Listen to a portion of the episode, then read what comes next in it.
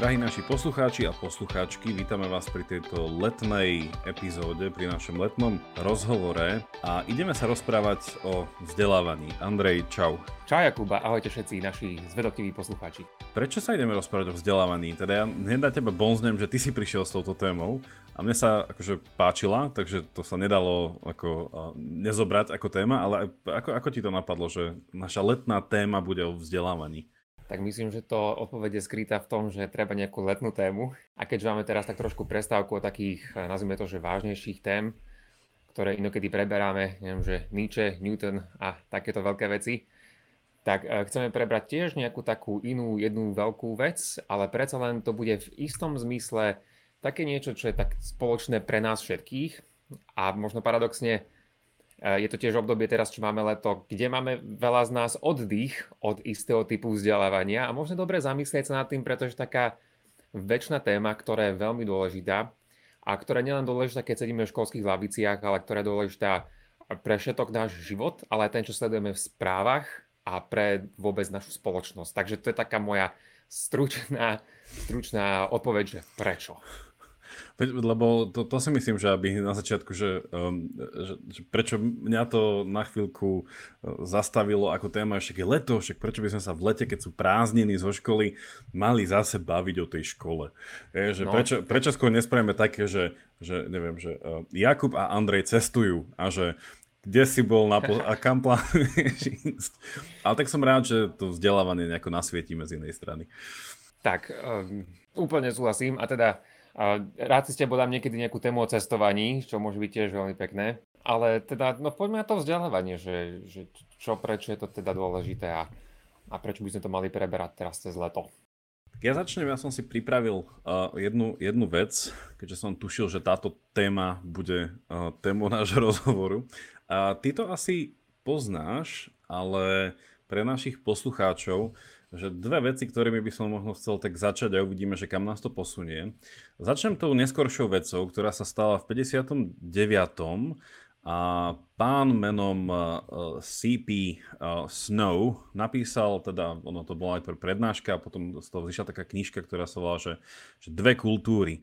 The Two Cultures. A vlastne z toho vzýšlo takéto, ako keby také ten taký koncipovaný ten spor medzi tým, čo sa vo vzdelávaní nazýva, že e, humanitné vedy a prírodné vedy, alebo že humanities a, a sciences. A on vlastne hovoril v tej eseji, že v niečom je znakom dnešnej doby, a ja teda to písal po, e, po druhej svetovej, že tieto dva pohľady na vzdelávanie, tak povediať, sú v konflikte.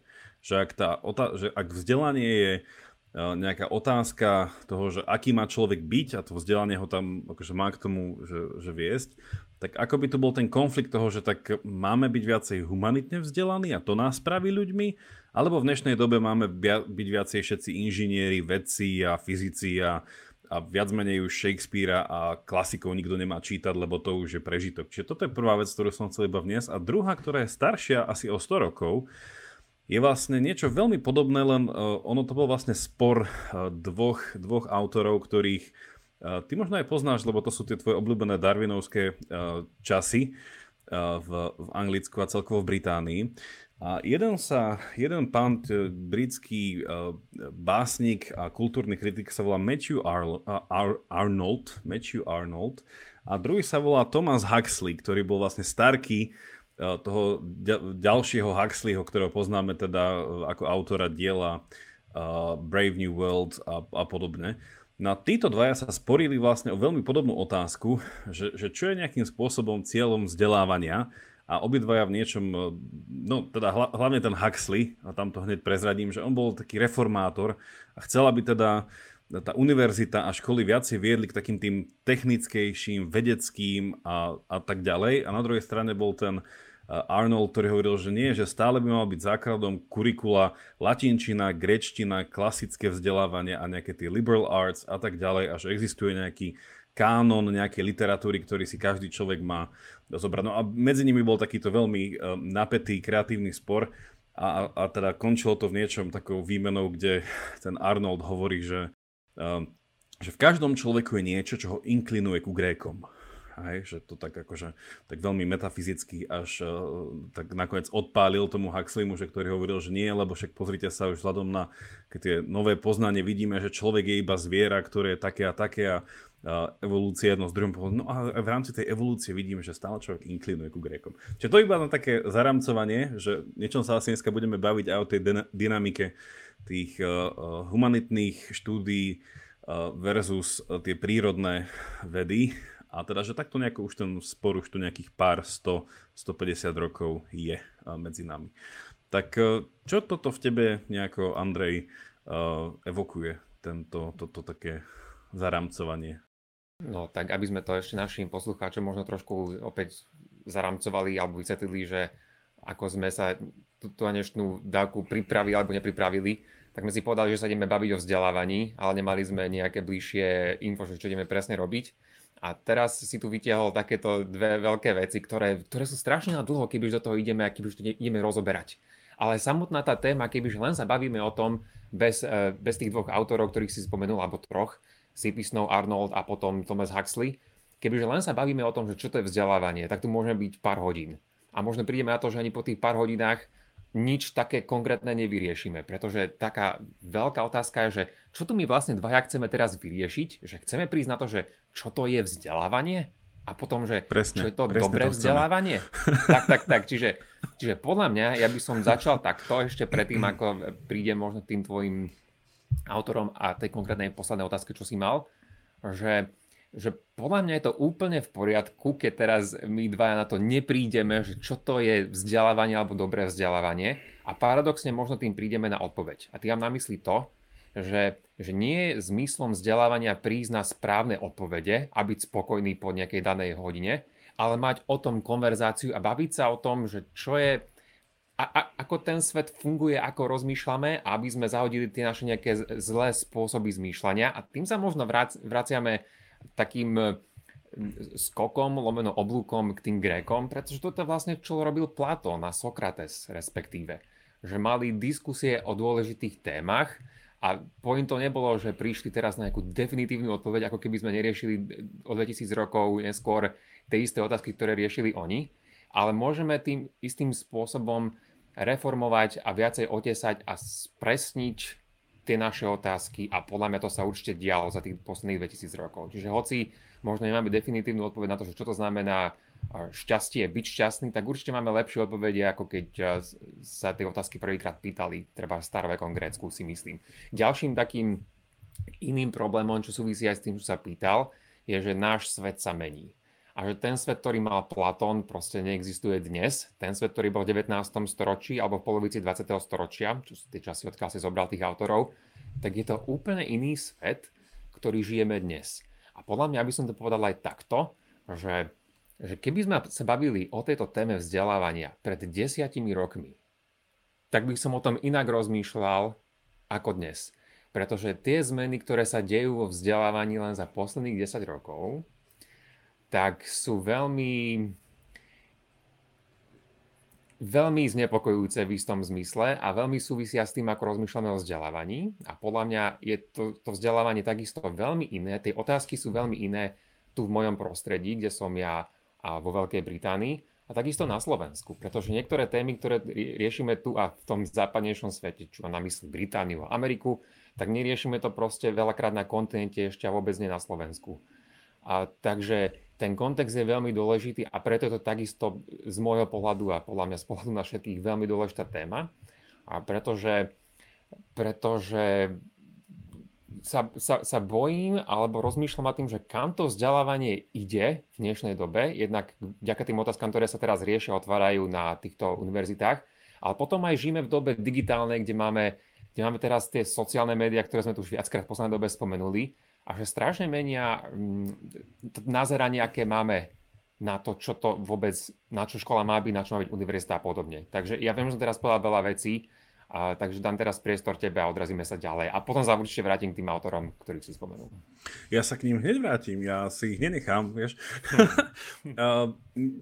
ja si myslím, že tiež aj ten e, rozmer toho nejakej aktuálnosti, že tej doby, v ktorej žijeme, že určite to má nejakým spôsobom vplyv na iný druh vzdelávania, ktorý, alebo teda že iné výzvy, ktoré, s ktorými to vzdelávanie musí pracovať a teda určite teda e, digitálnosť sveta Eh, prítomnosť sociálnych sietí a tak, a tak ďalej. Kto, kto mi napadla knížka, čo napísal náš slovenský filozof, tá mysel v sieti, nie? taký ten paradox toho, že tie sociálne siete dávajú človeku možnosť eh, vyjadriť svoj jedinečný názor hneď a tu a teraz. A na druhej strane to eh, takým, že to globalizuje ten názor, že tie sociálne siete viac menej ťa eh, tak, že možno tak subtilne vedú k tomu myslieť veľmi podobne ako iní ľudia. Že vlastne, že trošku vyžierajú tú originalitu a tú autenticitu komunikácie.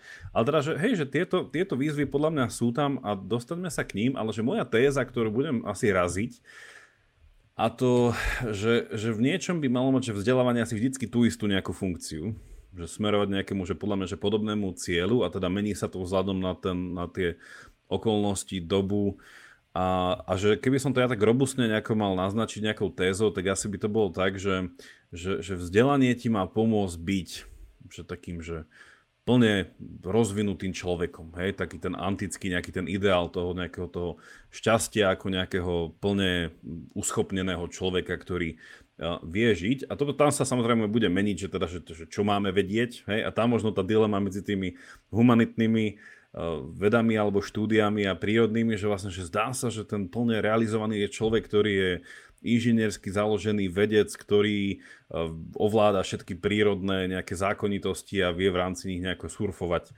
Že to je bola jedna vec a že to je tá moja otázka, že či možno v niečom tá meniaca sa doba a niekedy možno aj tak, e, neviem, že, že nevedome tomu človeku ukradne akože nejaký taký ten, nejaký ten, e, ako by som to povedal, to bol ten návrat k tým Grékom. Taký hlbavejší pohľad na svet, ktorý by som nazval taká, že, že nepraktickosť vecí. A tu by som to zase zakončil, ten môj vstup v zmysle, že, že, že v niečom taký ten pohľad a teda ja tu budem asi však ľudia uh, cítia a neviem, teda uvidíme, ako ty budeš, ale ja tu budem teda držať uh, stranu humanitným, humanitným štúdiám. Uh, I keď ne, neoporuhujúc uh, osta, ostatnými uh, vednými odbormi, ale že takú nejakú tú takú, takú, takú ohmatacú, takú tú človečinu v tom, že, že my niekedy akože sa, sa zdá, že žijeme pre také že nepraktické veci, alebo pre veci, ktoré sú de facto že neužitočné. Hej, že nejaké také tie zážitky, ktoré sú len pre ten zážitok, že aj, aj samotné, že k tomu sa asi dostaneme, že či že akým spôsobom vzdelávanie môže človeka viesť k nejakému že oceneniu poznania kvôli poznávaniu. Hej, že nie inštrumentálneho poznávania, ale že, že tá krása toho vedieť, že vedieť viac i keď to neviem nejakým spôsobom z toho hneď spraviť niečo. No každopádne, čiže ja, ja sa budem snažiť akože tu um, možno sa pozrieť na to, na to týmto spôsobom, ale uvidíme, ako to, ako to teraz otočíš ty. No, uvidíme, ako to otočíme. A ja, ja chcem byť opatrný v tom, ako začnem vyjadrovať veciam v zmysle, že nechcem sa tu rozhovoriť napríklad o Huxleym, ktorého si spomenul, a k tomu, čo existovalo v 19. storočí. Po, poviem k tomu niečo, ale nechcem, aby sa to stalo témou, pretože napríklad Huxley je jednou z mojich štyroch postav, na ktorých sa zameriavam v mojom 19. storočí. A nie je mojou témou vzdelávanie, ale strašne to s tým súvisí, pretože sa pozerám na, na, na vedu a na to, akým spôsobom bol takisto vnímané isté, isté teologické veci. A to súvisí všetko s tým, že v 19. storočí sa začali tieto veci rôzne prehodnocovať, pretože to bolo storočie, kde začali vznikať isté inštitucionálne spôsoby toho, ako veda funguje. A s tým súviselo aj vzdelávanie, ktorého bol Huxley veľmi takým veľkým inžinierom. A okolo ne, má, má svoj okruh takisto ľudí.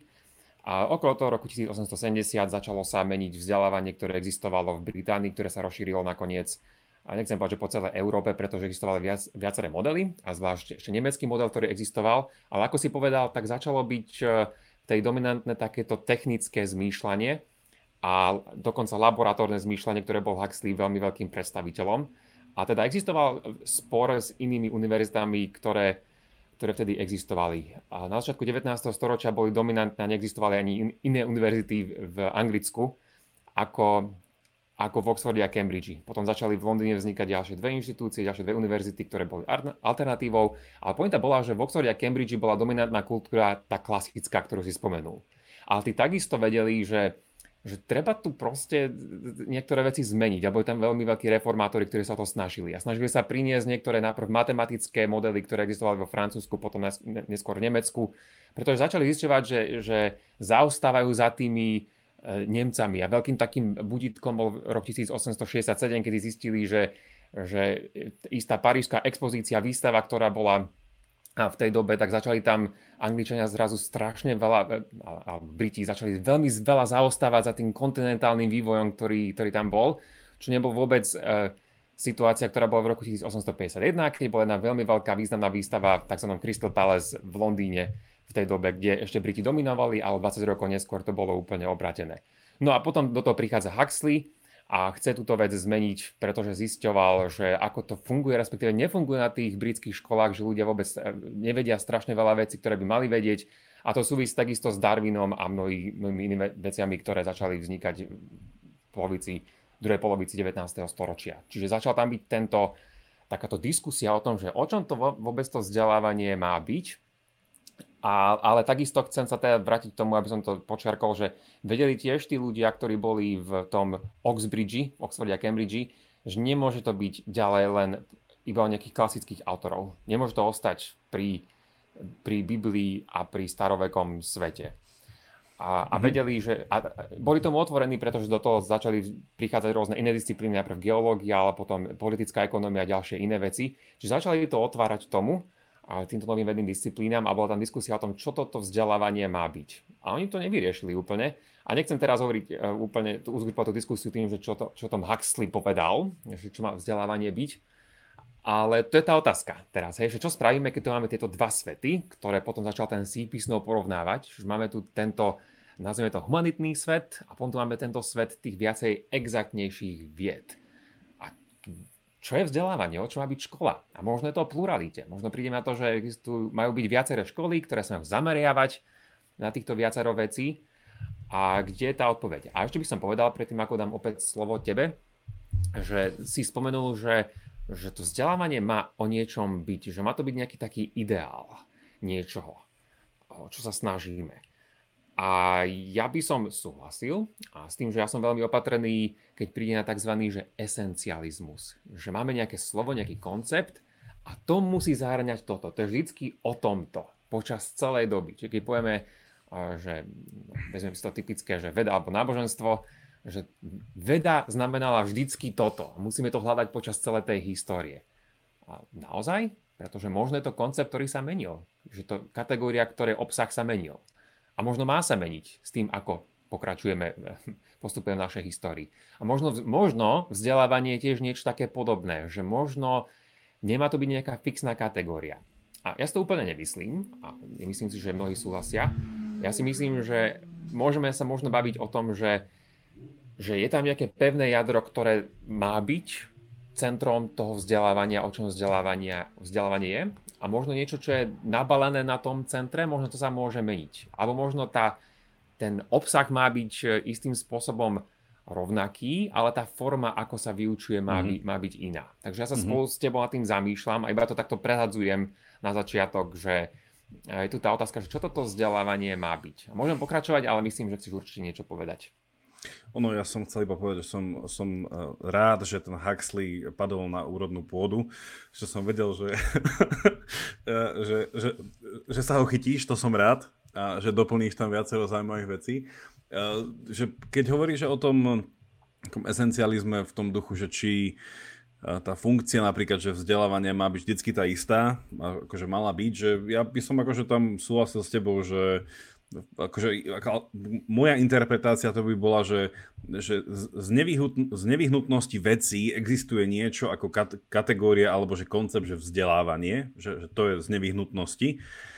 Ale potom, že akým spôsobom, že dá tomu obsah, či sa mení a či niečo akcentovať viac a či sú nejaké základné veci uh, vo vzdelávaní, ktoré sú ako keby, že naprieč dejinami, vždy tam musia byť. A, že to asi, že tam je akože veľká, veľká flexibilita, ale že, že, že samotný ten rozmer toho, že, že vzdelávanie ako samo o sebe, že musí existovať a jeho formy sa menia, však ako univerzity tu neboli vždycky, Uh, mne sa vždy páči spom, uh, spomenúť na, ktorý, to, ktorý to mal, C.S. Lewis mal knihu, kde, ktoré to bolo, sa mi kým, kým nemáme tvár, uh, tá, tá posledná jeho kniha, uh, kde bola vlastne centrálna postava, bol uh, Greg, uh, otrok, pedagóg, paedagogos, pa, ako je paedagogos, sa mi zdá, nominátiv.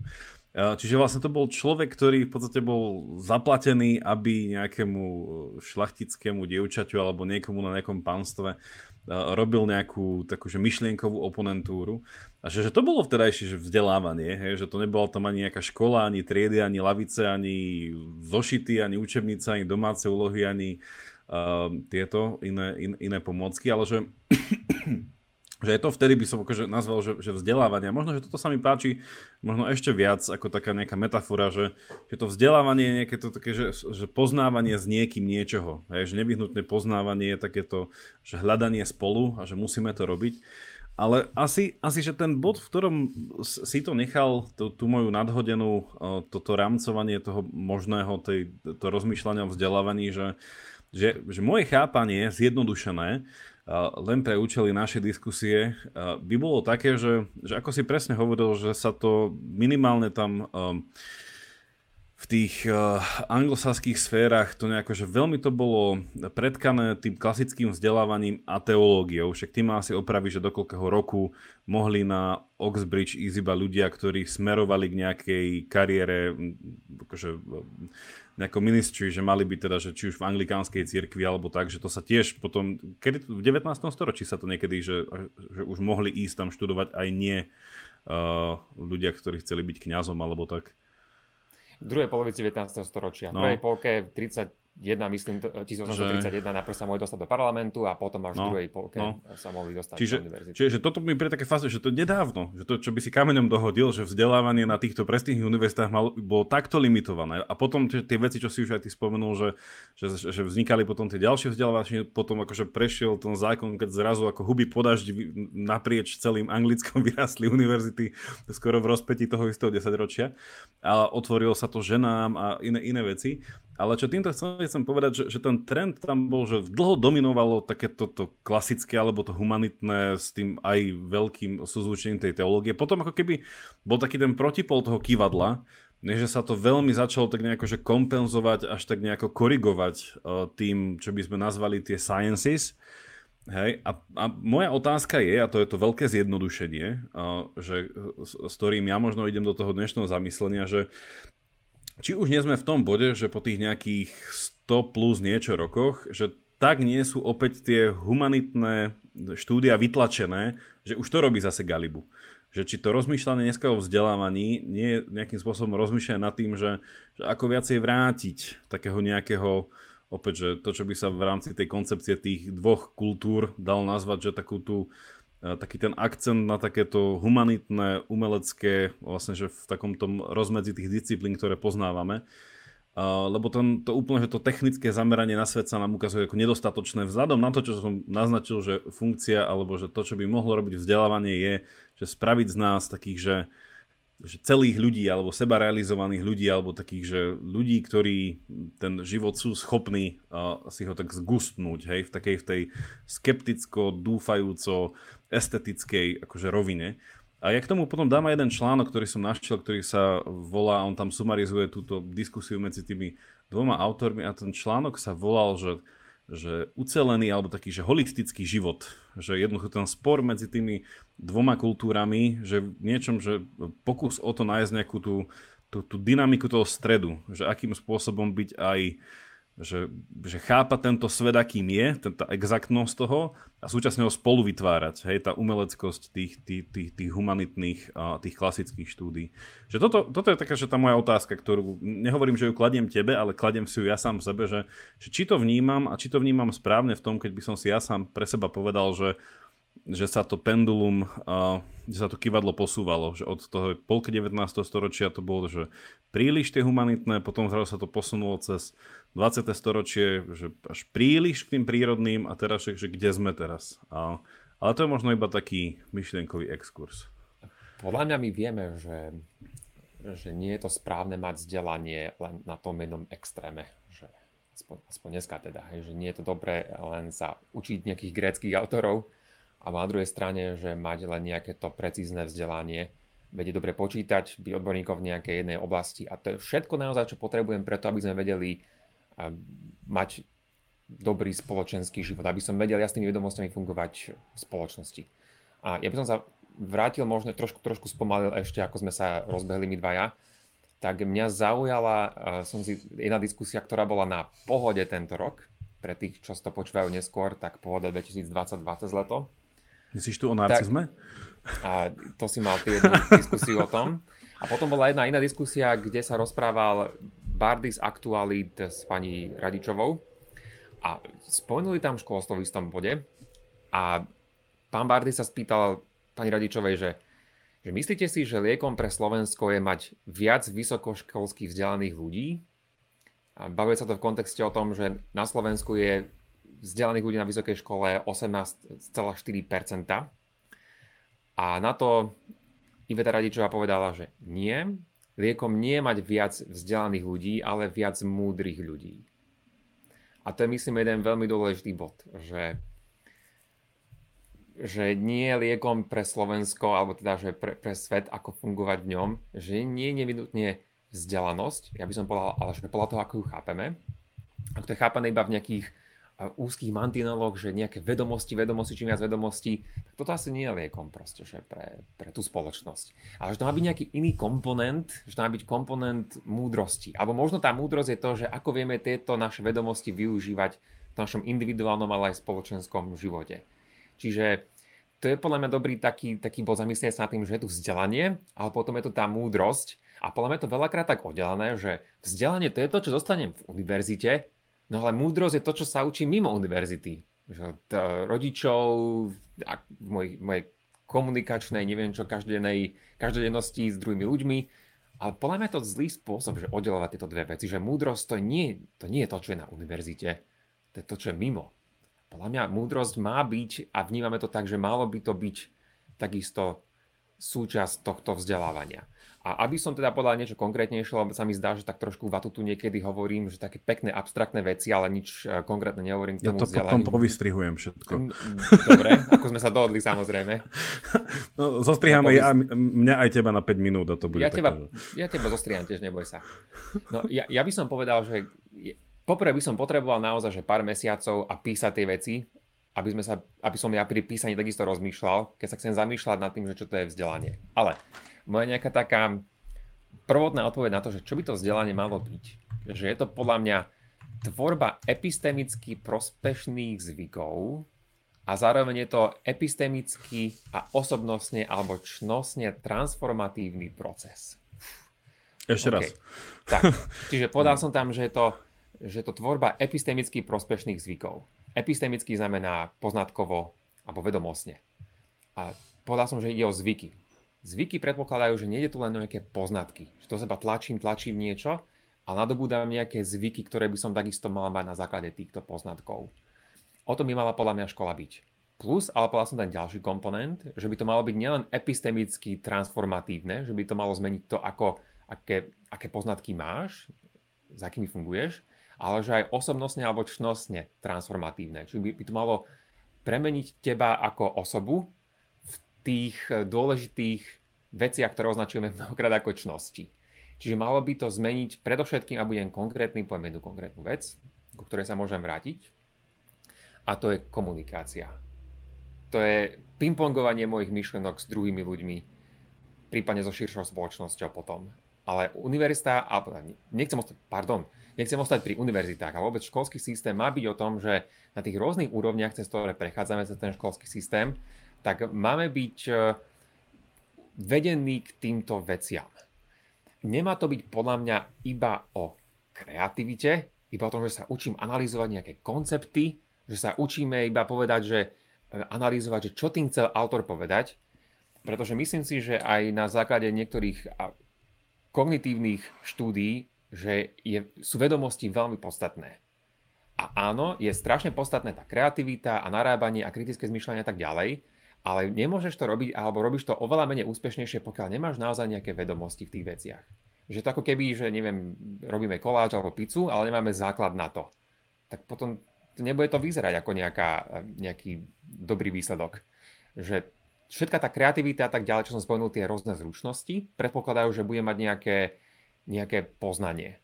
A je potom taký ďalší trend, ja neviem, či to nazvať, že, že antivedomostný alebo ako, pretože dneska sa veľakrát stretávame s tým, že na čo sa budeme niektoré veci učiť, pretože máme Google, máme dneska Wikipédiu, máme dneska internet.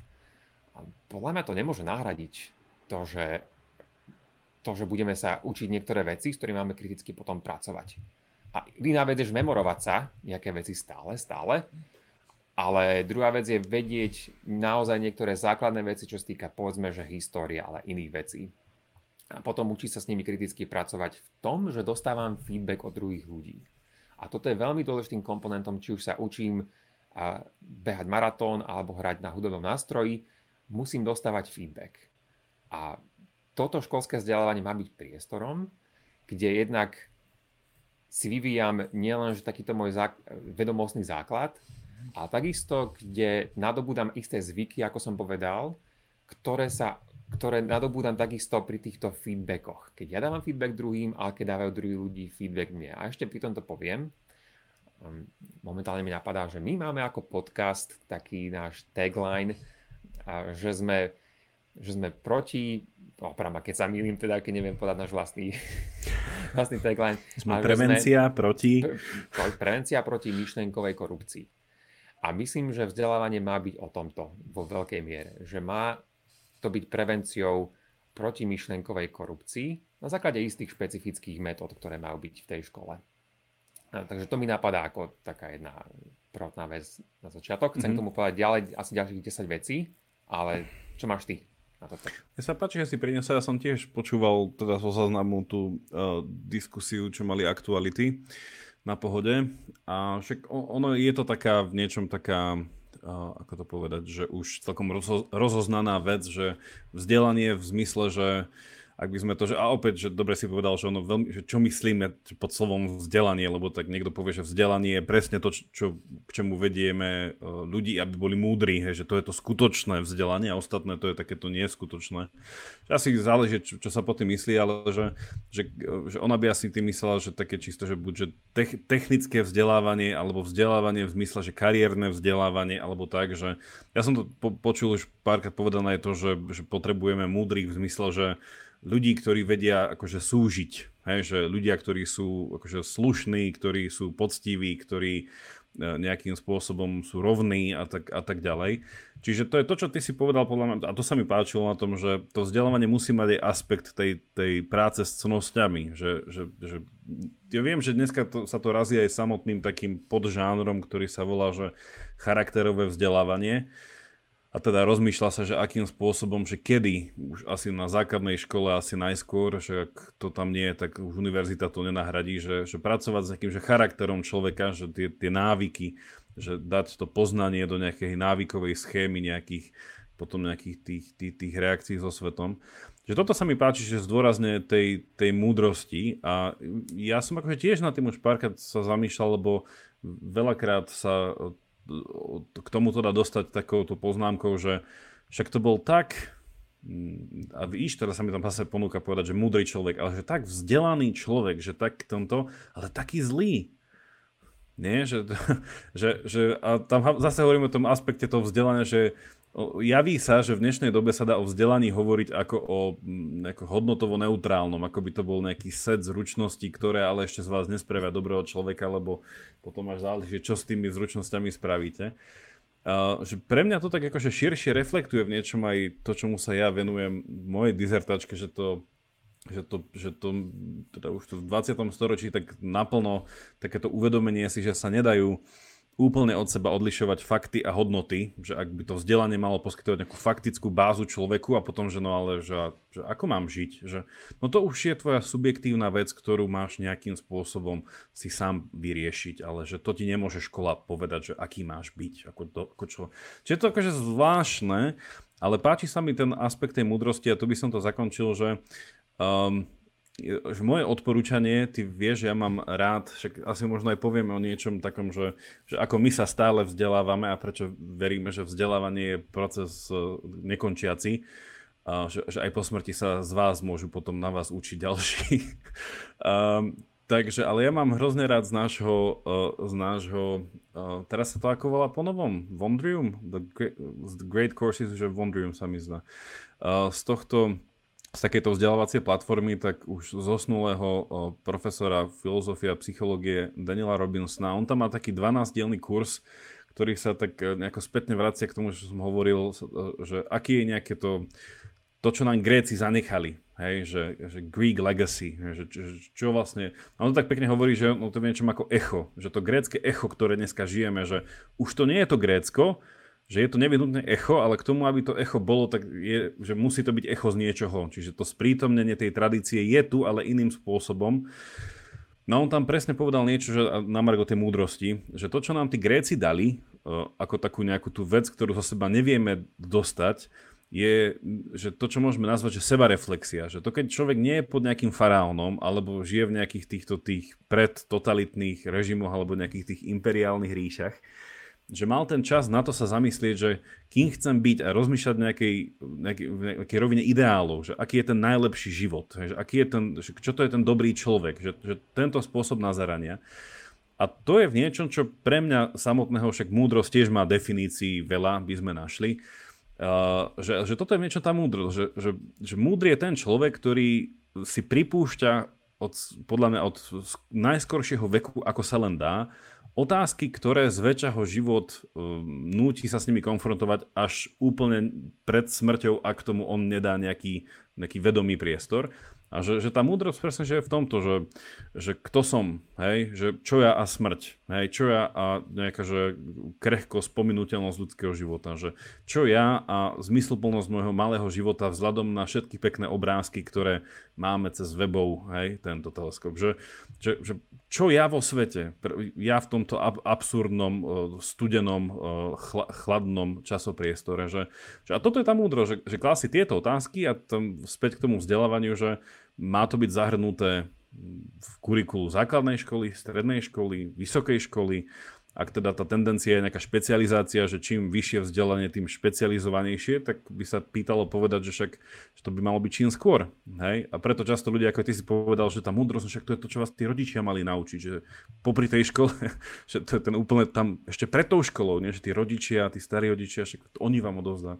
Čiže toľko to k tej múdrosti a k tým že zase k tomu niečomu, čo si myslím, že, že v čom aj my stále dneska žijeme v, tej nejakej, v tom dedičstve tých, to, to, tej antiky, že je to, to, toto rozmýšľanie, že nás to neuspokojí jednoducho, že len vedieť, robiť veci, ale že aj vedieť o sebe, že kto sú tí ľudia robiaci tie veci.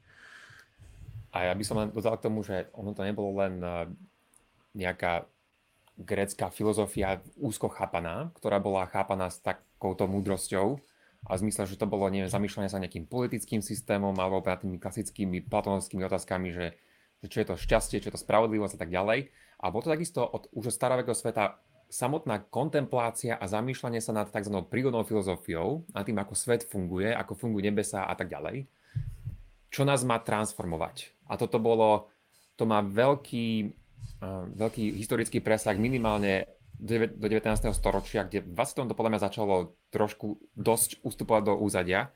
To, že, že toto vzdelávanie alebo správne vzdelávanie je veľmi úzko prepojené s tým, aký si človek alebo akého človeka z teba takéto poznávanie sveta spraví.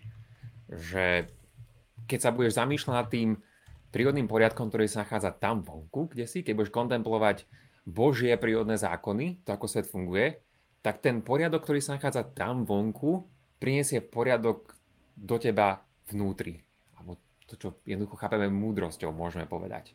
Že to boli veci, ktoré boli úzko spojené. A ľudia sa zamýšľali nad tým, že ako teda, že ako bol Newton, v akom zmysle bol múdry a či to naozaj takáto prepojenosť je, či sú rôzne typy ľudí, a, u ktorých môžeme rozlišiť rôzne typy múdrosti, a naozaj Newton bol taký múdry človek, keď bol takýto veľký, veľký vedec, pretože vieme, že Newton bol veľmi temperamentný a tak ďalej. Tieto diskusie existovali minimálne od toho 19.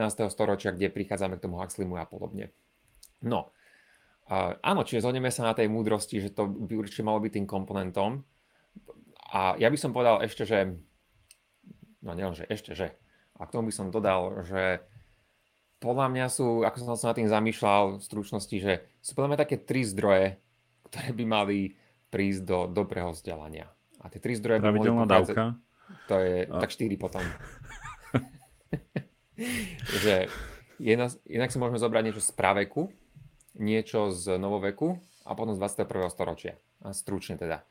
Že z praveku si môžeme zobrať ohnisko alebo vatru a to je obraz, ktorý používa evolučný biológ Fred Weinstein a hovorí o tom, že my sme sa stretávali ako ľudia, keď sme, eh, keď sme žili v kmeňových spoločnostiach, tak sa ľudia stretávali pri vatre večer, pri ohni.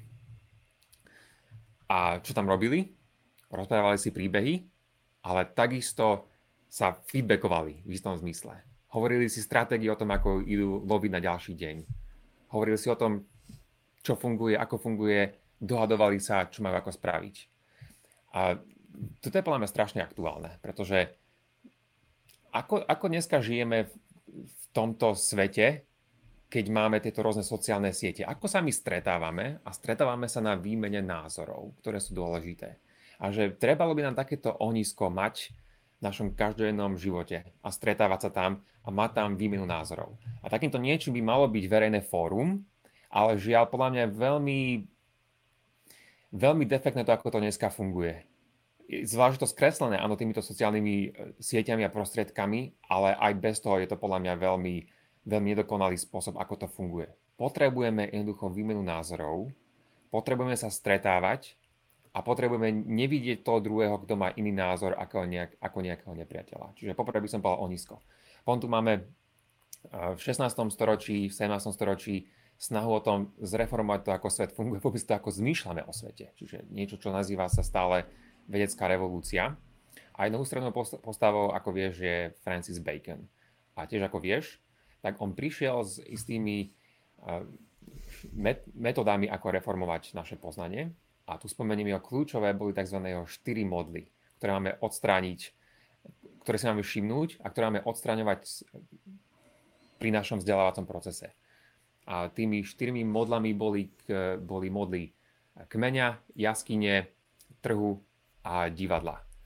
A tie sú veľmi dôležité, takisto podľa mňa strašne dnes, ale nie, že sú stále dôležité, ale podľa mňa, keď som, keď som sa nimi zamýšľal, tak vidím, že toto by malo byť možno ústrednou, ústrednou črtou toho, o čom vzdelávanie má byť. Pretože kvôli časom, v ktorých žijeme. A tak by som mohol stručne spomenúť, ako je má zastav, doplň a tak ďalej, že tieto modly, že kmeňa. A máme odstraniť modlu kmeňa, pretože to bolo o tom, že existujú rôzne tendencie míliť sa, ktoré máme vďaka tomu, že sme ľudia. Že máme proste naše zmysly a tie sa môžu míliť. Zmysly nás môžu klamať, robíme neopodstatnené generalizácie o svete, nevšímame si protichodné názory, predčasne skáčeme k záverom napríklad. Tak sa môžeme spýtať, že vidíme toto dnes, že by ľudia skákali predčasne k nejakým záverom? Že by si, ne, že by si vždy všímali protichodné názory a podobne? No podľa mňa, keď sa pozrieme na politickú scénu, a stačí sa pozrieť na Slovensku, nemusíme ani ďaleko do zahraničia ísť, tak tam vidíme práve toto. Ako sme vedení k tomuto v školskom systéme, že, že si vieme všímať túto modlu kmeňa. To ako my vieme byť proste, ako sa vieme míliť. Tam je podľa mňa strašne dôležitý ten feedback, čo som povedal. Že škola má byť o feedbacku. A kde sa naučíš príjmať feedback, a nebudeš proste nasredený za to, že ti niekto povedal, že sa môžeš míliť alebo že môžeš niečo zlepšiť. A nehádať sa o zem a proste nadávať na svet okolo za to, že s tebou nesúhlasia. A ďalším, a stručne, ďalšou modou je modla jaskyne. Je to o tom, že ja mám moju predstavu, moju perspektívu a že moja predstava skresluje. Je to o tom, že verím v niečo, mne na tom záleží, lebo, lebo je to niečo, čo je pre mňa osobne dôležité. A takáto predstava môže skreslovať. Opäť bez toho, aby som mal aby som mal počul, aby, bez toho, aby som počul názor druhého, tak nebudem mať plnohodnotnú predstavu o tom, ako ten svet funguje. A zvlášť, keď to nemám podložené ničím, čiže potrebujem druhých. Modla trhu je o tom, že slova, ktoré používame, môžu skreslovať. Ľudia, keď si kúpujú rôzne veci na trhu, v tomto prípade na trhu myšlienok, tak používame rôzne slova, vďaka ktorým sa nemusíme úplne chápať. Toto dneska je podľa mňa veľká pandémia toho, že slova nielenže menia význam, ale že ich môžeme zneužívať. A o toho išla, išla Baconovi, že nielenže nepresné používanie slov, ale zneužívanie slov. A do toho nechcem úplne ísť, ako to je dneska zneužívané, lebo to je celá ďalšia veľká téma o tom, ako, ako svet sa nevie chápať vďaka tomuto. A posledná je modla, modla divadla, ktorá je o tom, že máme isté naše backgroundy, isté naše tradície, v ktorých fungujeme a vďaka ktorým nevieme výjsť mimo nich, mimo našej bubliny, tak povediac. A nielen, že naša individuálna perspektíva skresluje, ale takisto naše tradície skresľujú. Takže mm-hmm. toto je podľa mňa veľké poučenie zo 16. storočia. 16. a 17. storočie je úplne super, kde sa ľudia zamýšľajú týmito vecami. Ďalej by sme sa mohli baviť o Komenskom a niektorých jeho myšlenkách, s ktorými prišiel všakže. A potom som povedal, že 21. storočie nás môže tiež niečomu naučiť. A to je podľa mňa jednoducho, to chcem povedať tým, že musíme mať vedomosti o tom, ako svet dneska funguje podľa, podľa najnovších uh, poznakov, ktoré dneska máme. Nemôžeme fungovať na základe nejakých geocentrických teórií, ktoré tu boli kedysi dávno, ale mali by sme vedieť, uvažovať na základe dát, na základe údajov, ktoré sú presné, ktoré nám poskytuje takisto veda. A toto všetko dať nejak dokopy, tak podľa mňa máme taký celkom fajn prvotný recept na to, že čo to môže byť to transformatívne vzdelávanie, ktoré zahrania aj to, to, tú, tú osobnostnú stránku, tie čnosti, by som mhm. povedal. Mm-hmm. Takže, sorry, veľa som to povedal a toto mi napadlo tiež pri tom. Ja som ťa veľa nechal, keďže ja som to tiež so záujmom počúval. Um, rozmýšľam, že kedy už skončíš, skončíš a skončíme to PhD, že nejakú tú univerzitu založíme. Um, um, ja rozmýšľam nad tým, nad tým divadlom, lebo ja tak v niečom sa mi zdá, že na Margo toho, tej asi tej falošnej dichotómie medzi tým, že človek by sa mal vzdelávať buď humanitne, alebo, alebo teda technickejšie, exaktnejšie, že no ukazuje sa, že obi, dve, akože obi dva svety nevyhnutne musí nejak, že musia byť e, v prieniku v, vzdelanom, múdrom človeku. Len teda, že potom sú také, také, také dva biasy, že, uh, že, uh, že, že človek z prírodných vied nikdy nejakým spôsobom nebude plne skeptický takým spôsobom, ako je niekto z humanitných vied a na druhej strane človek z tých humanitných vied nikdy neobsiahne nejakú tú, takú tú úctu v takej že presnosti hej, v niečom, takých že meraniach a tak, že, že ono sa to asi úplne nedá zmeniť, že keď to ten um, v, tých, v tých dvoch kultúrach napísal, že ono asi to bolo aj v niečom, že, že človek ako keby je tak už v tej svojej takomto mindsete, že tá jeho kultúra, kde dominuje taký ten, neviem, že vedecký narratív je iná ako tá kultúra, v ktorej dominuje skôr taký nejaký humanitný, teologický alebo aký, aký narratív. Čiže akože, že v tomto sa to, to si že nedá, že úplne, úplne, ale teda ten stred by tam mal byť. A mne sa páči, akože keď si hovoril o tom, o tom, o tom divadle, sa mi to spája s tým, že keď uh, v niečom stále obhajujem tú tézu, že, že tá prítomnosť tých, tých Grékov by tu mala byť, i keď aj, že som rád, že si poznamenal, že toto zase netreba chápať úplne úzko prso, že, že sú to Gréci, ktorí spadli z neba vtedy a vtedy na t- taký, t- taký kúsok E, zeme, že to sú tiež ľudia, ktorí boli ovplyvnení kultúrnou výmenou až niekde tak východne ako nejaké vplyvy buddhizmu a hinduizmu. Čiže že to, akože, že to je poprepájané, že tí Gréci samo o sebe sú taká bohatá kultúrna vzorka, ale že oni mali takú, že otázka je, že, že keď v niečom by som povedal, že to vzdelávanie musí mať aj takýto ten aspekt, nazvali sme to, že múdrosť, hej, tam by sa to dalo tak spraviť taký oslý mostík, no ale však múdrosť, láska je múdrosti, to je nejaká tá filozofia a potom tá väčšiná filozofia a, a tak ďalej, že, že ten, možno v niečom ten, ten pokrivkávajúci rozmer tej, tej, tej filozofickej zložky vzdelávania dneska, ktorá by mohla byť tá zložka, ktorá by obhajovala alebo viedla by k reflexie nad takou hodnotovosťou alebo takou to, to, to, týmto aspektom ľudského života, tak e, je tam tá otázka, že potom, že ako vznikla filozofia? A ja vlastne poviem to, čo ty si povedal len inými slovami, že ty si dal veľmi dobre uh, ten dôraz na tú komunikáciu, taký ten ping-pong, takéto, že vies, vedieť viesť dialog, hej? a súčasne, aby bol neurážlivý, aby bol oboj strane nejako pochopený a tam teda aj tie, tie baconové, tie, tie, tie modly, ktoré vedia spraviť všetko len nie funkčný dialog, že ako vedia znefunkčniť chápanie sa. No a že, že je taký príbeh, že filozofia sama, že vznikla ako, že, ako dialog, ako taký, taký, taká prirodzená, taká, také rozšírenie dialogu, ktorý, ktorý sa viedol na, na divadelom javisku, teda však vtedy ešte nejako, že vo veľkom neboli divadla, ako ich poznáme dnes, ale skôr nejaké tie, uh, také tie amfiteátrové, otvorené, uh, také, taká pohoda vlastne antická. Uh, čiže také antickej pohode to vznikalo s tým, že, že zväčša, keď ešte chodili tí bardi a spievali rôzne piesne, tak uh, že maximálne to bol jeden človek, čo na spameť vedel neviem, celú Iliadu a Odiseu a mal to rozdelené, že aby to v priebehu týždňa vedel všetko akože vyrecitovať. A potom, keď bol taký kvalitnejší, tak, uh, tak performance, tak mal niekomu, kto mu to, do toho brnkal a tak ďalej. Ale že tá skutočná že filozofia, ako neskôr do tých škôl, ktoré vznikali, že, že vraj začala sa tak nejako prirodzene formovať tým, že uh, títo, uh, tieto divadelné to predstavenia alebo to, to, to, to, to, to, to, to, to uh, to citácia alebo mm, nejakým spôsobom e, podávanie týchto e, starých, starých epických básní, že sa dostalo do konfrontácie s tým, že vznikol tam nejaký chorus, že, že bol nejaký ten, e, nejaká oponentúra tomu hlavnému rečníkovi a, a dostávali sa do nejakého protodialógu alebo niečo takého.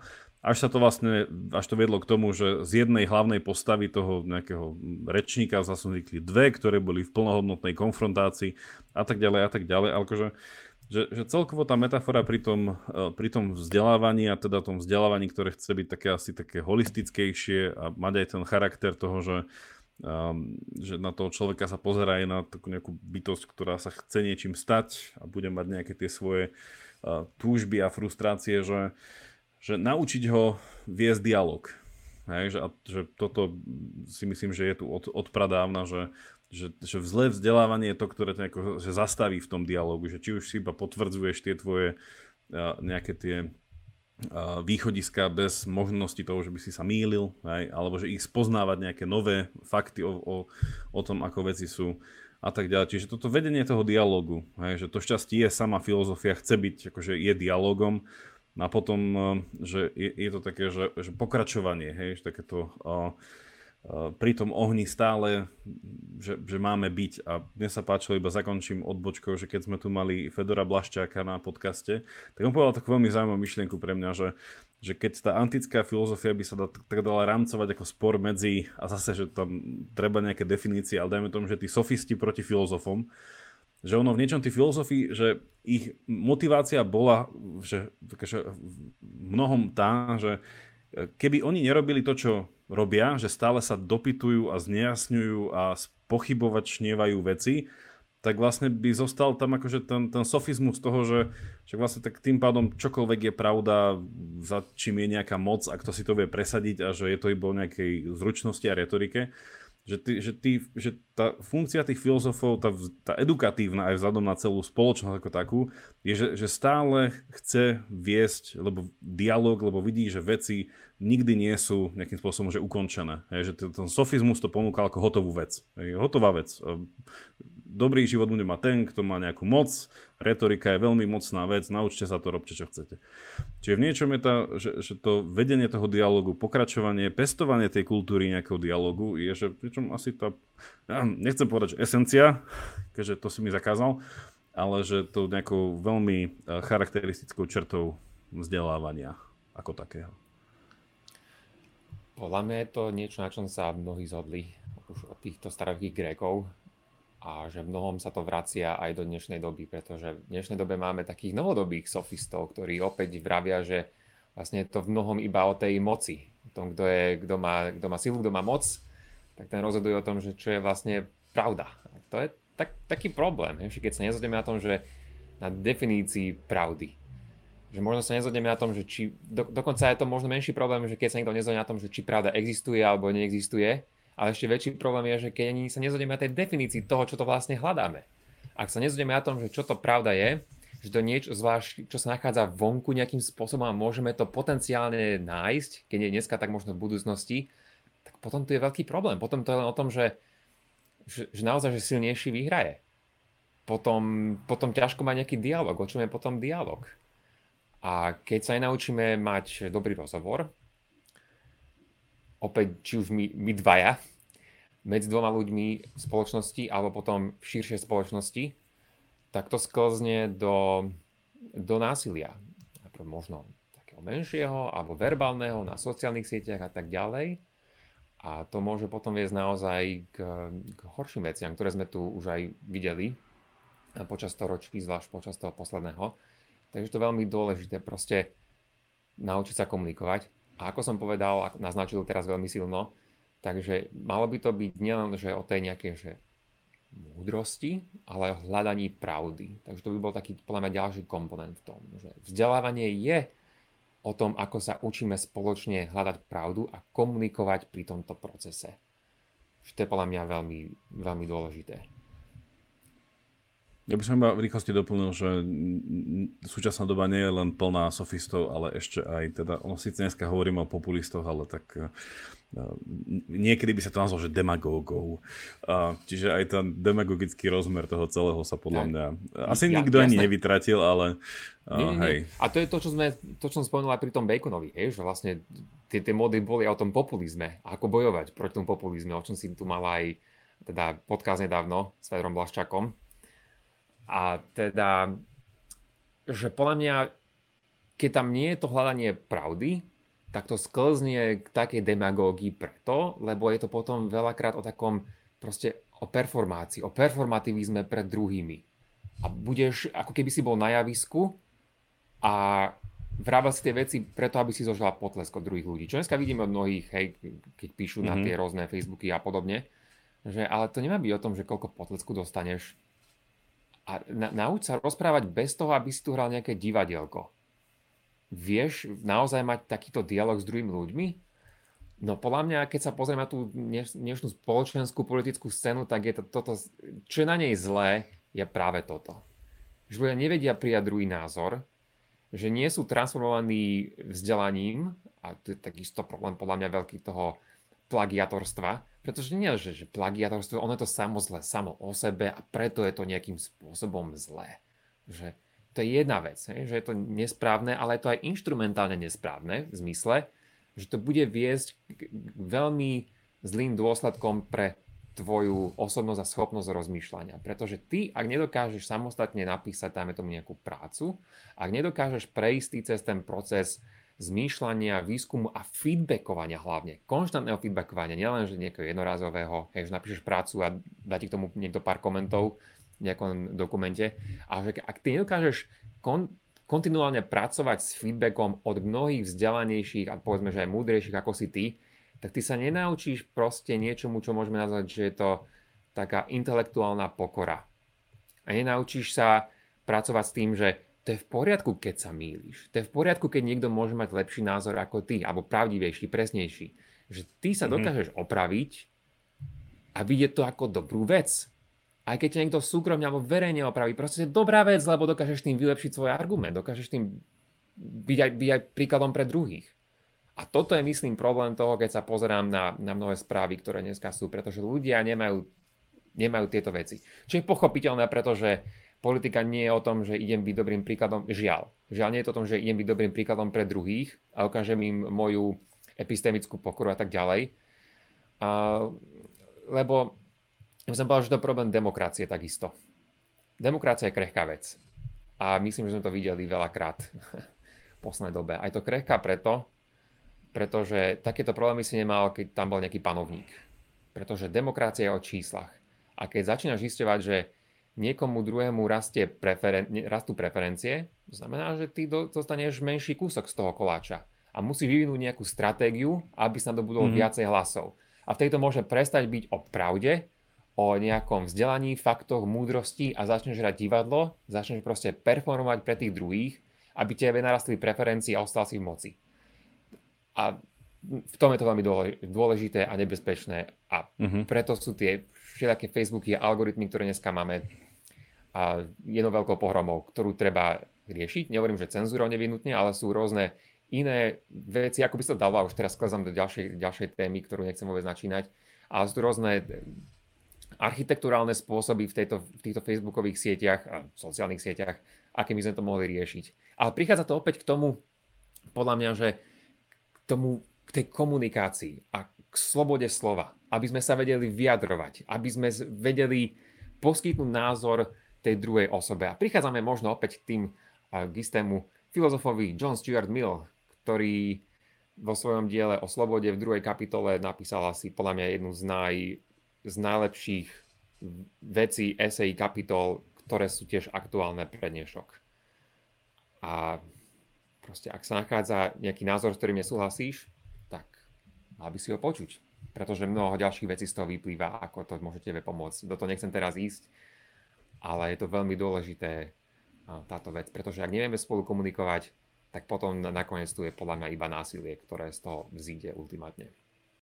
Hovoríme teda o niečom, čo by sme si my pre seba pracovne mohli nazvať, že filozofia vzdelávania, ale teda, že, že, že filozofia vzdelávania nielen myslí to, že aký je teda to, ten cieľ to vzdelávania, ale teda hovoríme aj o tom, že uh, ako sa môže aj robiť, čiže aj po tej, po tej, po tej um, stránke nejakého, nejakej formy, ale že to, trochu sa mi páči tá, používame tú metaforu toho divadla a teda ty si teraz to rozvinul aj na tú performáciu, že mi to príde také zaujímavo, zaujímavo buď paradoxné alebo dvojsečné, že že na jednej strane ja som uh, sa snažil poukázať na to divadlo v zmysle uh, to miesto, kde vzniká dialog, hej, kde sa vedie dialog a tam, neviem, keď si predstavíme nejaké Shakespeareové hry alebo že čokoľvek nie, takéto, že kde dve postavy sa hľadajú a potom je tam vnútorný dialog a tak.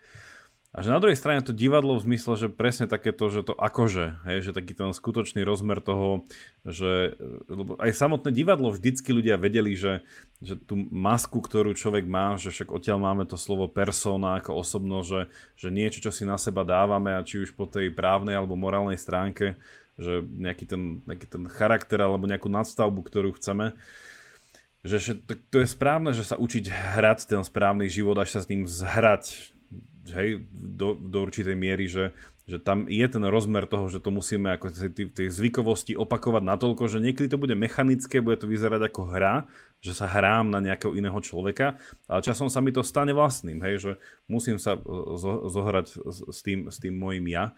Ale že tá, hej, tá performácia toho, že ak človek nie je schopný viesť ten dialog, komunikovať, hľadať pravdu a vidieť v tom svojom v tom vzdelaní, v zmysle v tej výchove, hej, že od malého mala, že som vedený k tomu hľadaniu a k feedbackovaniu a aj zmene názoru, aj prijať názor, to nesúhlasím, tak ma to bude viesť k tomu, že ten život, ktorý je jedno veľké javisko, ako by povedal klasik, už dneska spomenutý, tak to dopadne tak, že buď, buď to bude pre mňa to, to javisko toho hľadania, spoznávania, bádania, zvedochtivosti a v niečom takého naplneného života, ktorý v takom tom, pokor, v tej, v takom tom pokornom dobrodružstve nikdy nekončí, lebo nikdy ne, neobsiahneme všetko.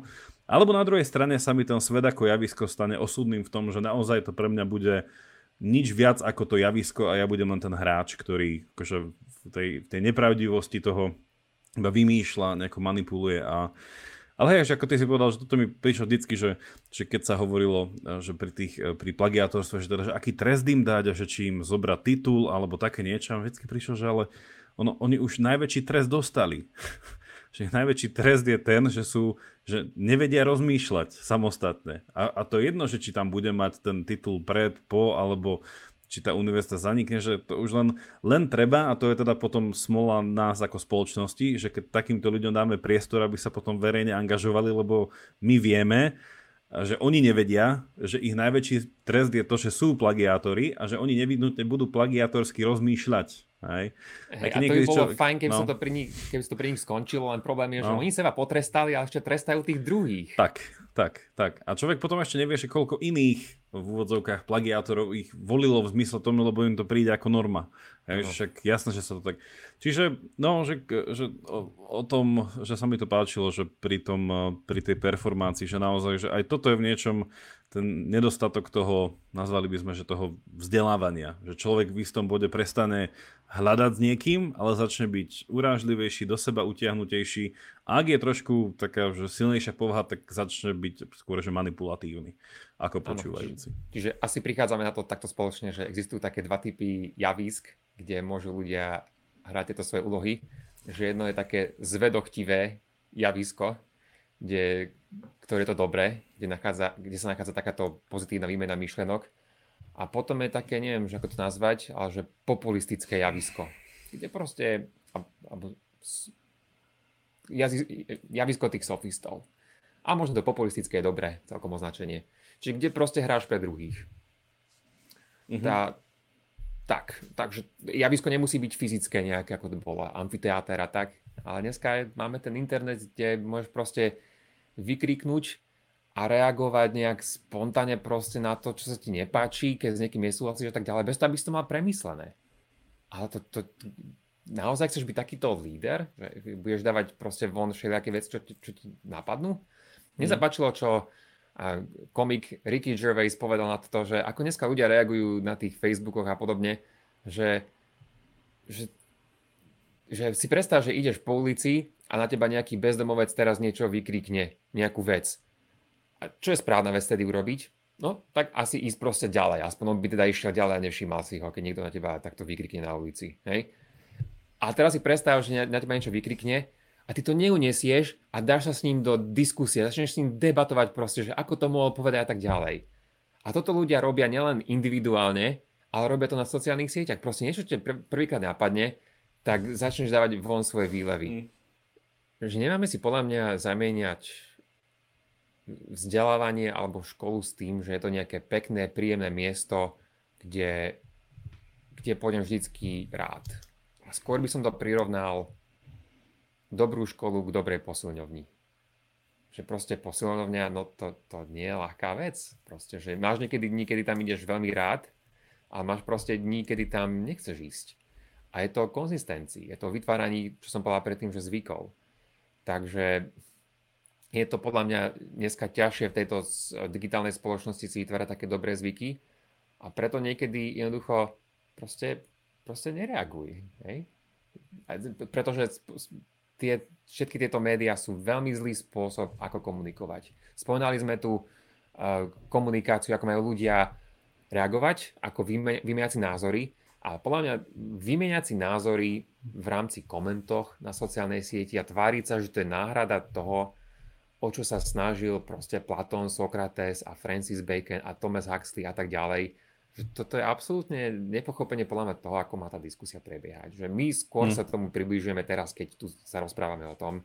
Akože máte ešte na Twitteri, neviem koľko teraz tam, či je tam stále 150 slov limit alebo koľko, že toto je naozaj výmena názorov, takáto, ktorá vedie k tomu, že čím viac tam je samozrejme toho hejtu a vybičovaných emócií, tak tým viacej to je šíriteľnejšie. Takže to je veľký proste problém. Že existuje mm-hmm. niečo veľmi krásne, estetické na tom, keď ľudia vedia spolu nesúhlasiť tým správnym spôsobom. Ja sa, vieš čo, ja, ja sa teším, keď niekedy dvaja my stavíme nejaký rozhovor, nejakú tému a proste budeme tam spolu nesúhlasiť na niečom alebo keď si vypočujem nejakých druhých ľudí, keď spolu sa rozprávajú a nesúhlasia veľmi krásnym, slušným, ja naozaj to opíšem tak, že, že estetickým spôsobom.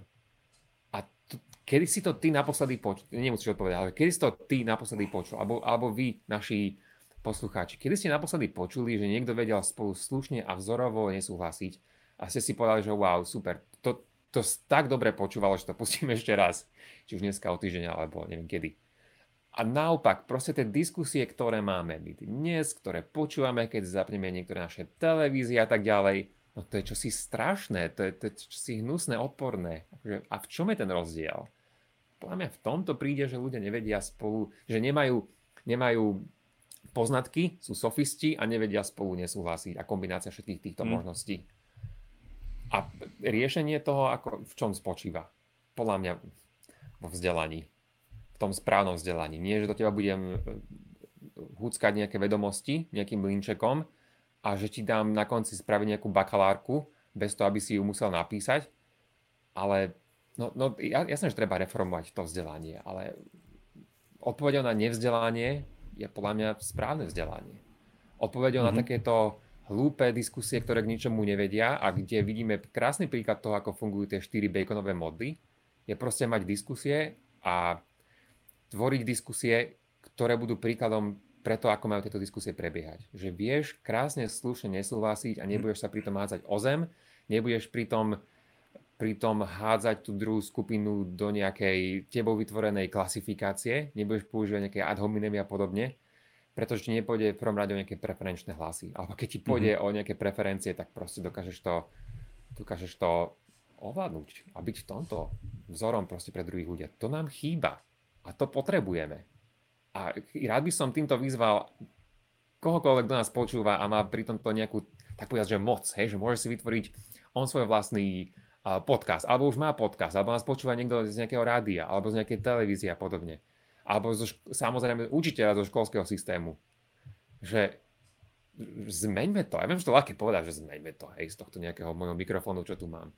Ale že to, začneme sa nad tým zamýšľať, to je prvá vec, a potom začneme tie veci a proste praktizovať v našich životoch. Akokoľvek ľahko to znie z tohto tu mikrofónu, ale pr- prvým spôsobom, pr- prvou vecou, keď chcem odletieť niekde nejakú dovolenku, tak začnem o tom rozmýšľať, že chcem na nejakú dovolenku ísť. A nakoniec a sa nám veľakrát stalo, že na tú dovolenku sme takisto aj išli. Hej? Že napríklad začali sme o tom rozmýšľať.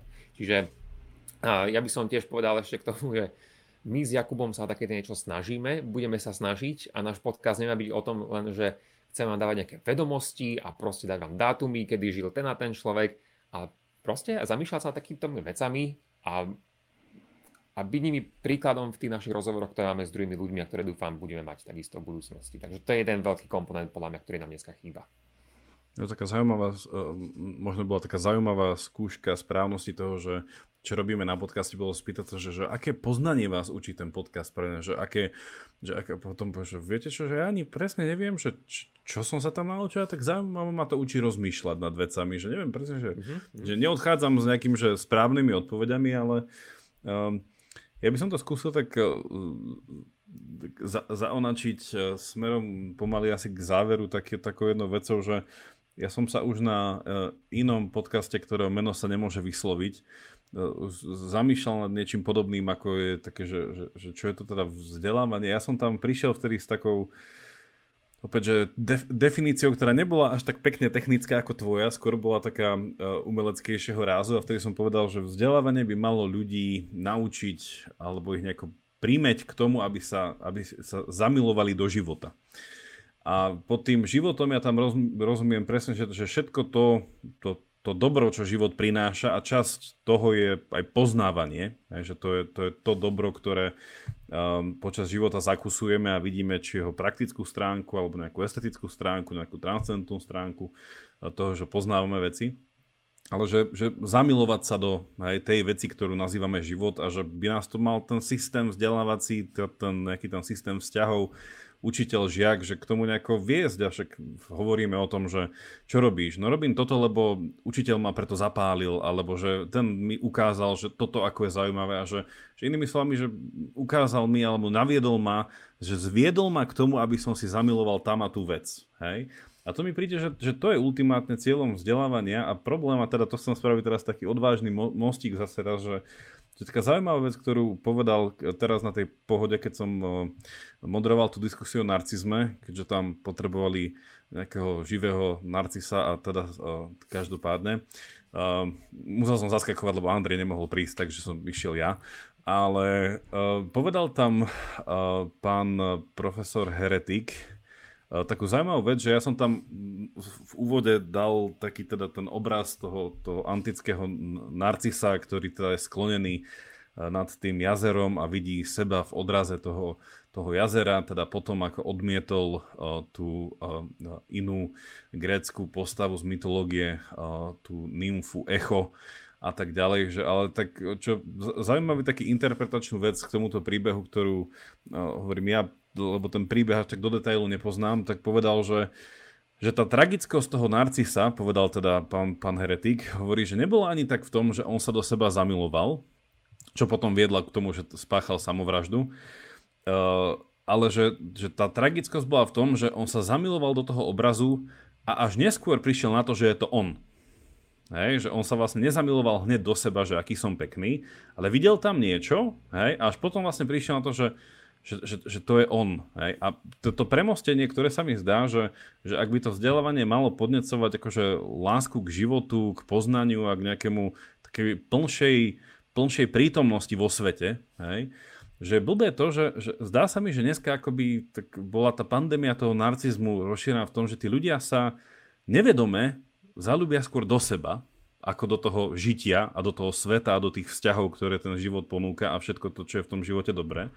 A až neskôr prídu na to, možno, že vlastne oni boli zalúbení len do seba. A tu by som to prepojil s tým, že do tých svojich názorov, do tých svojich statusov, do tých svojich reakcií a že, a že tým, ako ty si hovoril, že to nie to, že ak to nevychádza z nejakého toho ťažkého vzdelávania na štýl tej posilovne, tak to sú len také, že sú tie názory, hej, že to je, to je to tu a tam, že to sú tie tiene na tej Platónovej jaskyni, že a čo, hej? A že ak sa do toho človek zalúbi, hej, do toho, že do toho seba obrazu, do tej svojej performácie, tak tá tragickosť bude až niekedy v živote neskôr. Ja si teda predstavujem ten, ten mýtus o tom, o tom Narcisovi tak, že, že on vlastne až neskôr prišiel na to, že je to on, hej? A to bola tá tragickosť, čo viedlo k tomu, že sa zabije a t- že v tom, že, že ako keby si človek neskôr uvedomí, že, hmm ako dlho nežil, alebo ako dlho si myslel, že poznáva svet a že hovorí o ňom pravdu a že je hodné za niečo bojovať a neviem čo.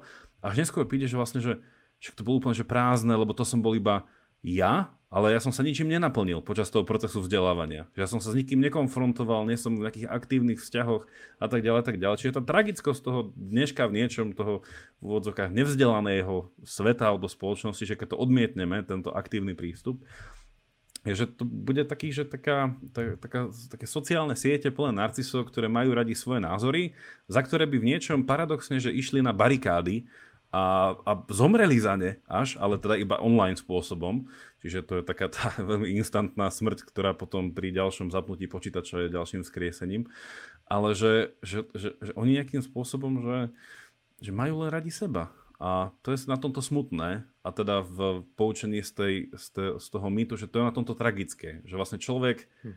Prežije život nežijúc, že nezamiloval sa do tej správnej veci a o to viac, keď príde na to, že vlastne on sa zalúba do seba, zase v odkaze na tom, že ten skutočný život a skutočné je seba poznanie vtedy, keď sa človek zalúbi do niekoho iného ako seba. Hej? A čím do krajšej veci sa zalúbim, tým viac viem seba lepšie nejakým spôsobom aj spoznať, aj posunúť ďalej. Čiže je to také, také smutné, by som povedal. Že... Chcem to zakončiť je, tak veľmi je. smutne dneska. No, je to, je, to, je to smutné, ale tak je to, je to pravdivé v tom ešte, že proste ty si ešte myslíš, že bojuješ za správnu vec? Že ano. tvoj názor je proste, to, to nie si ty a tvoje myšlienky, proste to je objektívna pravda a tvoj názor je dobrý, lebo chceš pomôcť takej onakej skupine a neviem komu, hej ale prichádzame asi k tomu, že no, ak, ak nedovolíš svojmu názoru, svojim predstavám, aby boli kritizované, aby zostal feedback proste, tak, eh, tak sa zaciklíš a zalúbíš sa do seba a začneš to obhajovať ako nejakú veľkú pravdu a nebudeš vedieť o tom, že, že no. sa mýliš a že v mnohom, vo veľkom podstatnom zmysle, ako si povedal ty, že nežiješ. Čiže ja by som možno pokúsil sa veľmi stručne zhrnúť moje myšlienky, ktoré som, ktoré som tu mal. Poviem to asi takto, že, že ako John Lennon raz spieval, že, že predstavme si istý takýto svet. No, a predstav si svet, že, že keď s niekým nesúhlasíš, tak je to svet, v ktorom máš zakázané ísť vybliakovať na nejaké sociálne siete. Musíš to ísť vydiskutovať s tou osobou, či už individuálne alebo v nejakej skupine. Predstav si ďalej svet, že pri týchto diskusiách nepôjde o nejaké lajky, o nejaké šerovania, o nejaké srdiečka a podobne. Nepôjde tu o tú performatívnosť pred druhými a bude tu, budú tam takisto pravidlá v tomto svete, kde bude populizmu zakázaný.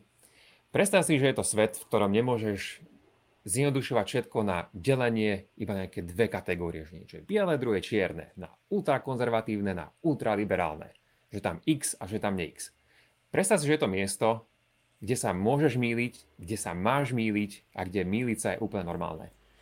Je, že to miesto, kde tieto chyby budeš vidieť ako dobrú vec, pretože sa môžeš opraviť a budeš ich vidieť ako čnosť, pretože sa naučíš vylepšiť, vycibriť tvoje zmýšľanie a tvoj argument a budeš tým prichádzať viacej pravde.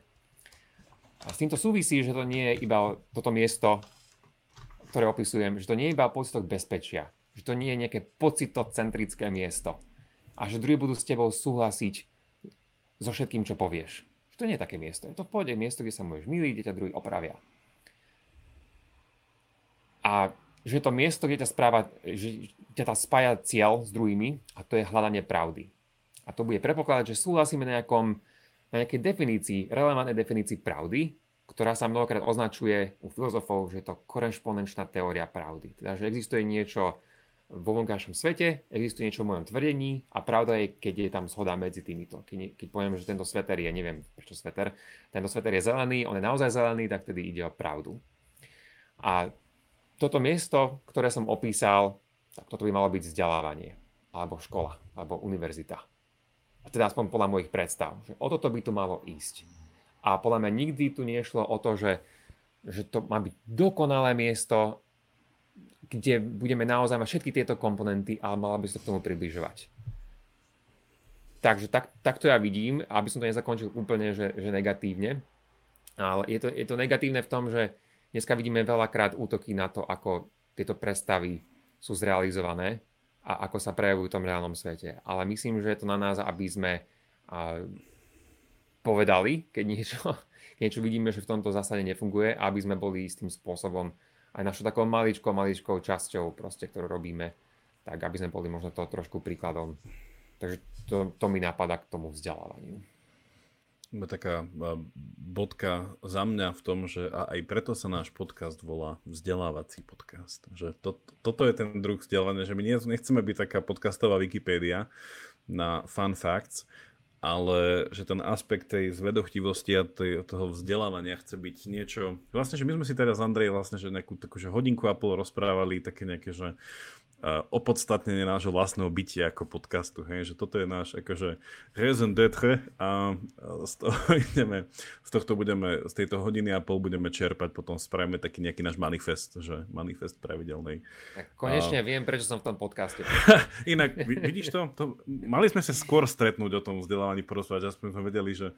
Ale musím poznamenať, e, neviem, či ste to naši poslucháči všimli, ale sa mi zdá minimálne mne, že že od nejakej polovice nášho rozmýšľania, keď sme začali o tom vzdelávaní to prepletať s tou múdrosťou, že aj tak, tá kadencia toho hlasu išla tak trošku, že sme sa tak spomalili a zdá sa mi, že už teraz závere je to také už tak bol taká pietná, taká, vieš, taká úctivá atmosféra medzi nami, že, že to vlastne to vzdelávanie je čo až také posvetné, že vieš, že že wow, že to je, každý to má na dosah, len choďte a vzdelávajte sa, že, že, že to je, a v ne, Alebo dnešnej dobe... pochovávať je, nádej všetku, ktorá tak, existuje. Tak, tak, tak. Takže toto uh, kon, končíme, keď ja som akože miestami to bolo také smutné, ale podľa mňa končíme veľmi uh, optimisticky. A ak ty, Andrej, ešte nechceš niečo uh, dodať, tak ja by som to vlastne iba chcel premostiť s našou bodkou na záver a chcel by som pozvať tých z vás, ktorí nás ešte nepodporujete na Patreone, tak nájdete na to link uh, v popise a môžete nás e, symbolicky za 2 eurá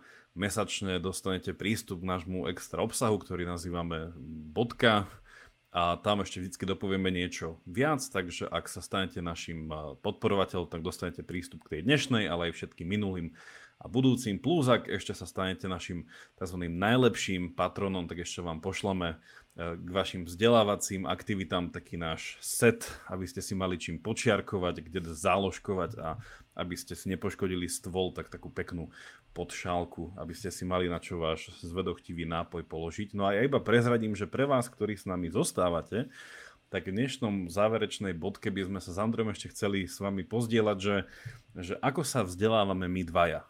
A povieme vám nejaké typy, triky, typy, triky, lifehacky ako to robíme. Takže, takže tak. A ja by som povedal tým, čo sa teraz s nami lúčia, že buďte zvedochtiví, nech vám to myslí, ale zároveň sa stretávajte s ďalšími zvedochtivými ľuďmi, aby tam prebiehala aj tá, tá komunikácia a vaša spoločná zvedochtivosť, aby bola takto prepojená.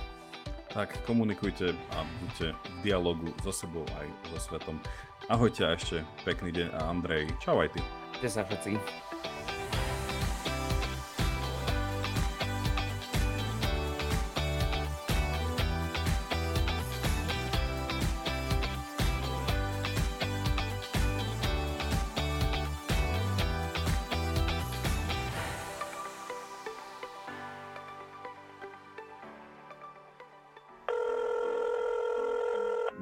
Dobrý deň. Tu je Adam Blaško, ja moderujem satirický podcast Piatoček. Máte na chvíľku čas? Akože absolútne vôbec, hej.